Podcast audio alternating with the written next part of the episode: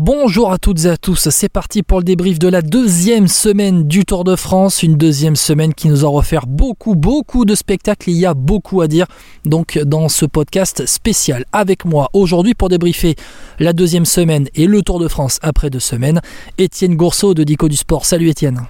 Salut Guillaume. Écoute, on vous promet de pas résumer ces deux semaines en 10 secondes. 10 secondes comme l'écart entre Jonas Vingord et Tadej Pogacar. Parfait. Parfait, exactement. on va pas faire ça en, 10 secondes, il y aura beaucoup plus hein, que, que, ces 10 secondes. Euh, bon, on sort ce podcast donc euh, le jour de la deuxième journée de, repos. Euh, deuxième journée de, de, repos, donc à la veille d'un contre-la-montre qui sera très très très important. On en parlera de ce contre-la-montre de, de, demain entre Passy et Combloux. Mais tout de suite, déjà pour commencer, ton avis sur cette deuxième semaine de course. Euh, est-ce que tu en es euh, content? Est-ce que pour toi, euh, tu as vu des choses que tu n'avais pas vues en première semaine? Qu'est-ce que tu en penses? Écoute, on, a vu, on voit que le duel Pogachar et, et Vingord, c'est vraiment un duel plein avec deux coureurs vraiment de même niveau. Comme je pense qu'on a rarement vu sur un Tour de France deux coureurs de niveau aussi similaire. Il n'y en a pas un pour décrocher l'autre. Alors ça se joue un peu à, coup de, de secondes, de bonus ici ou là. Mais Rien que ça, ça magnifie, ça magnifie ce Tour de France. Et euh, on parle souvent de, de grands Tours de France et je trouve que l'année dernière, on a eu un très grand Tour de France. Et cette année, pour le moment, on a un encore plus grand Tour de France parce qu'on a en plus une grande bataille pour le podium avec trois gars, trois ou quatre gars qui peuvent encore y monter. Ouais, et puis même ces dernières années, hein, parce que quand on remonte, allez, on va dire à 2020, avec euh, ce final à la planche des belles filles aussi, c'était. Alors, c'était pas un énorme Tour de France, on va dire, dans la dramaturgie, dans l'intensité, sur, sur toutes les trois semaines. Là, c'était vraiment sur la fin, à la planche euh, des belles filles. Là, c'est vraiment depuis la première étape, euh, avec ce parcours dessiné et déjà compliqué, accidenté, pas décisif, hein, mais accidenté, escarpé dès le premier jour, mais ça nous a offert déjà une bataille dès le premier jour. Et c'est vrai qu'en fait, ils nous poursuivent ça. On est en fin de deuxième semaine. Il n'y a que 10 secondes d'écart au classement. On en parlera peut-être tout à l'heure. Devrait y en avoir peut-être moins de que 10 secondes. Mais bon, ça, c'est autre chose. Mais là, on est, euh, on est au lundi du début de, la troisième semaine de ce Tour de France. Et très sincèrement, euh, je m'attendais pas à avoir euh, aussi peu d'écart au classement. 10 secondes seulement, alors que il nous reste un contre la montre, une grosse étape de montagne et une belle étape de moyenne montagne pour terminer. Euh, sincèrement c'est c'est euh, ouais, c'est haletant. C'est vraiment haletant. C'est le mot que je ressors depuis euh, le début de cette deuxième semaine. Haletant donc entre Vingegaard et, et Pogacar. Etienne on va pas faire un podium. On va faire un top 5 de cette deuxième semaine ou en tout cas de ce Tour de France après deux semaines. À toi l'honneur. Alors je commence par ordre décroissant. Donc en, mon numéro 1 c'est vraiment le duel Vinge Poggi. Ce qui rend en plus ce duel haletant c'est que après l'étape de la Reims, on pensait un peu que c'était déjà fini. Euh, Vingard avait mis une belle branlée à Pogacar ce jour-là. Et limite, le lendemain, on, était, en train de se dire, bon, bah, il va encore reprendre une minute 30 dans la tronche et bah, ciao, bye bye, le suspense terminé.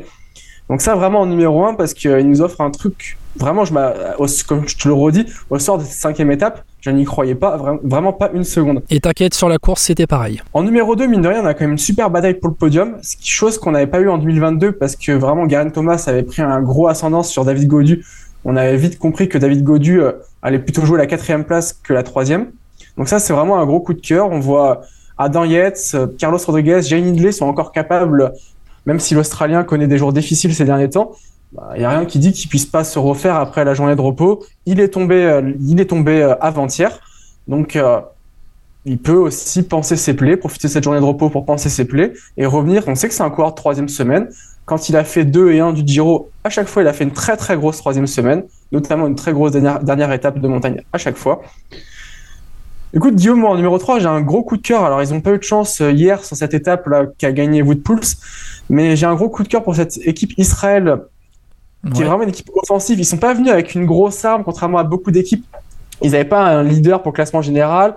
Ils n'avaient pas un sprinter capable de leur assurer un top 3 à coup sûr.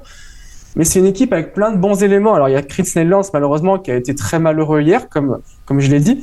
Mais c'est un coureur qu'on a vu à l'avant, qui est passé tout près d'une victoire d'étape. Il y a le vétéran Michael Woods, qui lui, pour le coup, est loin de la maison de retraite, puisqu'on a souvent qualifié cette équipe de maison de retraite. Michel Bois. C'est ça lui, il est venu vraiment euh, en étant en grande forme. Enfin, il sortait d'une, quand il arrivait à Israël, il sortait d'une très belle saison. Il est vraiment dans la continuité de ce qu'il fait. C'est vraiment un coureur qui s'est bonifié avec le temps. C'est quelqu'un qui a 25-26 ans, il n'était pas, c'était un, plutôt un anonyme du peloton. Il s'est révélé au-delà à 30 ans, euh, bah, je dirais sur la Volta 2017, même peut-être un peu avant. En top 4, euh, bah, malgré tout, je trouve que les Français, même s'il y a eu cette victoire, Victor l'a fait, c'est un peu compliqué. On, il y a un, gars comme Burgodo fait un excellent Tour de France, mais il n'arrive pas à trouver l'ouverture. Par contre, c'est vrai qu'il faut avouer que sa troisième place aujourd'hui, euh, vaut quasiment une victoire d'étape. Parce que quand tu vois la composition de l'échappée, tu te dis Burgodo 3, je pense qu'il lui-même aurait signé des deux mains. C'est un, un très bon coureur. Je pense qu'il a le profil pour briller euh, sur, des, courses à étapes d'une semaine pas trop montagneuses. Mais malgré tout, bah, tu regardes le classement général, Guillaume, le premier français, il est 9 cette année. Contrairement à l'année dernière où Godu fait 4, il est 9 Alors, il y a eu un peu de mieux hier sur euh, l'arrivée euh, à Saint-Gervais-Mont-Blanc. Guillaume Martin est 10 Malgré tout, c'est quand même compliqué. On s'aperçoit qu'ils sont déjà à 14. Les deux sont à plus de 14 minutes. C'est loin, hein, ils sont même très loin du podium. J'ai envie de dire que David Godu est déjà plus loin du podium cette année qu'il ne l'a été l'année dernière à la fin du Tour de France. En sachant que je pense que Garen Thomas est un meilleur coureur pour le moment que Carlos Rodriguez. Carlos Rodriguez sera peut-être un meilleur coureur plus tard, mais le Garen Thomas de 2022 est sans doute un peu plus fort que notre Carlos Rodriguez de cette année. Oui, et bien on verra aussi que c'est aussi par rapport au, parcours. Vas-y. C'est ça. Ton cinquième point. Euh, c'est le maillot à poids. Et euh, c'est euh, à la fois beau et triste. C'est-à-dire que c'est beau parce que tu vois une belle bagarre entre entre Chicone et Paules, tu vois même pourquoi pas d'autres coureurs qui, qui ont essayé de, de marquer des points. Et pourtant, à la fin, on sait que ça va être le, celui qui va passer en tête de la lose. Et celui qui va passer en tête de la lose, ça va être soit Jonas Vingegaard, soit Tadej Pogacar. Je ne pense pas que les deux voudront laisser échapper cette étape de Courchevel. Et pour, donc, pour la quatrième année consécutive, on risque bien d'avoir un gars du classement général. Et j'ai envie de te dire, Guillaume, je pense que ce sera le maillot jaune qui sera maillot à poids cette année encore. c'est un peu triste. C'est un peu triste, mais non, parce que c'est ce, ce maillot meilleur grimpeur, il a fait les, on, a Viran en tête, on a Vauclair, on a Julien Lafilippe aussi qui avait été. C'est un peu le maillot de notre jeunesse, hein, ce maillot à poids. Et le maillot de notre jeunesse, c'est vrai que c'est un peu le maillot des Français aussi d'ailleurs. Il y a beaucoup de Français qui l'ont remporté entre entre l'avènement Viran, qui est le dernier, qui est donc Julien Lafilippe. Il y a eu Barguil qui a été un maillot à poids magnifique. C'était des grimpeurs, hein, tous ceux, à part peut-être Anthony Charteau qui était un peu euh, moins grimpeur. Salut Anthony. oui, qui a, a d'ailleurs qui a fait quand même un très bon Tour de France 2010, mais je pense que c'est quand même le moins grimpeur de tout, du 21e siècle, malgré tout, sans le dénigrer les qualités d'Anthony Charteau. Euh, malgré tout, c'était quand même des grimpeurs. À la Philippe, on a vu qu'en montagne, quand il est en forme, c'est pas, c'est pas un manche. Barguil, il fait quand même 10 tours. Mais c'est des gens qui le jouaient vraiment. Là, ça va faire une quatre, pourquoi pas une quatrième année où finalement on lui pose le maillot à poids sans qu'il ait à aller le chercher. on verra aussi. Hein. Ça se mérite. Comme le maillot jaune, ça se mérite, le maillot vert, ça se mérite. Euh, bah, je trouve que le maillot à poids, il se mérite plus trop par rapport à avant. Je, je, je, te comprends. Après, on verra un peu plus tard, mais on verra aussi que euh, on est un peu dans ce cyclisme moderne où les gars, euh, où les gars, les favoris veulent tout gagner, tout simplement, et ils laissent pas grand chose aux autres, ils laissent pas beaucoup de miettes. Et ce qui veut dire que dans les grosses étapes de montagne, et eh ben, comme l'écart est tellement serré au classement général, il faut se bagarrer là où il faut faire la différence, là où on peut faire la différence, c'est-à-dire aussi dans les étapes de montagne où il y a beaucoup de points pour le classement de la montagne. Allez, mon top 5, je vais y aller. Étienne, ça va rejoindre un petit peu hein, ce que ce que tu euh, as dit, tout simplement déjà le duel Pogacar-Vingegaard 10 secondes d'écart après deux semaines de course. Euh, et si on battait et si on battait les 8 secondes? Et si on battait les 8 secondes de Lemon euh, Fignon? Et si ça jouait sur les champs? Et si, et ça jouait sur un sprint, euh, sprint massif sur les champs, exactement.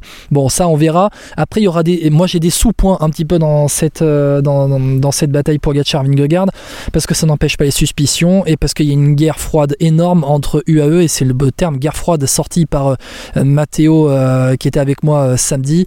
guerre froide entre UAE et Jumbo, et c'est clairement ça aujourd'hui. Mon deuxième point, allez, je vais faire dans l'ordre du classement, c'est cette bataille pour le podium, ben, qui est très intéressante finalement. Euh, et on verra que ça concerne aussi des, lieutenants, hein, des lieutenants de, de et Vingegaard enfin surtout Adam Yates, qui aujourd'hui est vraiment en forme et qui pourrait aussi profiter de, de cette bataille Pogacar-Vingegaard pour accéder au podium à, Paris. Mon troisième point, ce sera David Godu, parce que je voudrais qu'on fasse un point spécial David Godu. il, a, il a dit après le Grand Colombier qui était à 100% et que bon, il y avait un, il voyait bien que les autres étaient trop forts, mais je veux qu'on fasse un point quand même sur lui parce que parce que parce que parce que euh, il s'est pas trompé d'objectif. Il fallait qu'il joue le général cette année. Euh, on est dur avec lui dans le sens où euh, on lui dit mais regarde, t'as fait quatrième l'année dernière, de toute façon tu ne pouvais pas faire mieux. Et là tu t'es euh, vendu du rêve en disant que t'allais jouer, allais jouer le podium. En fait, il devait jouer le podium. C'était obligé. Tu termines quatrième d'un tour, l'année d'après, t'es en plus dans le début de ta carrière, on va dire, tu arrives dans les très belles années de ta carrière. Mais il faut que tu joues le podium l'année d'après. Et il s'est pas menti à lui-même, fallait qu'il le fasse.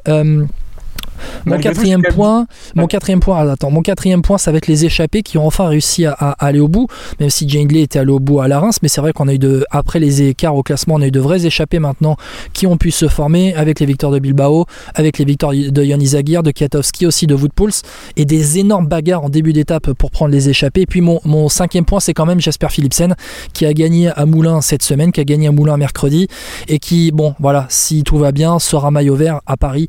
Euh, voilà, je vois pas comment il peut euh, éviter d'avoir ce, ce, maillot vert.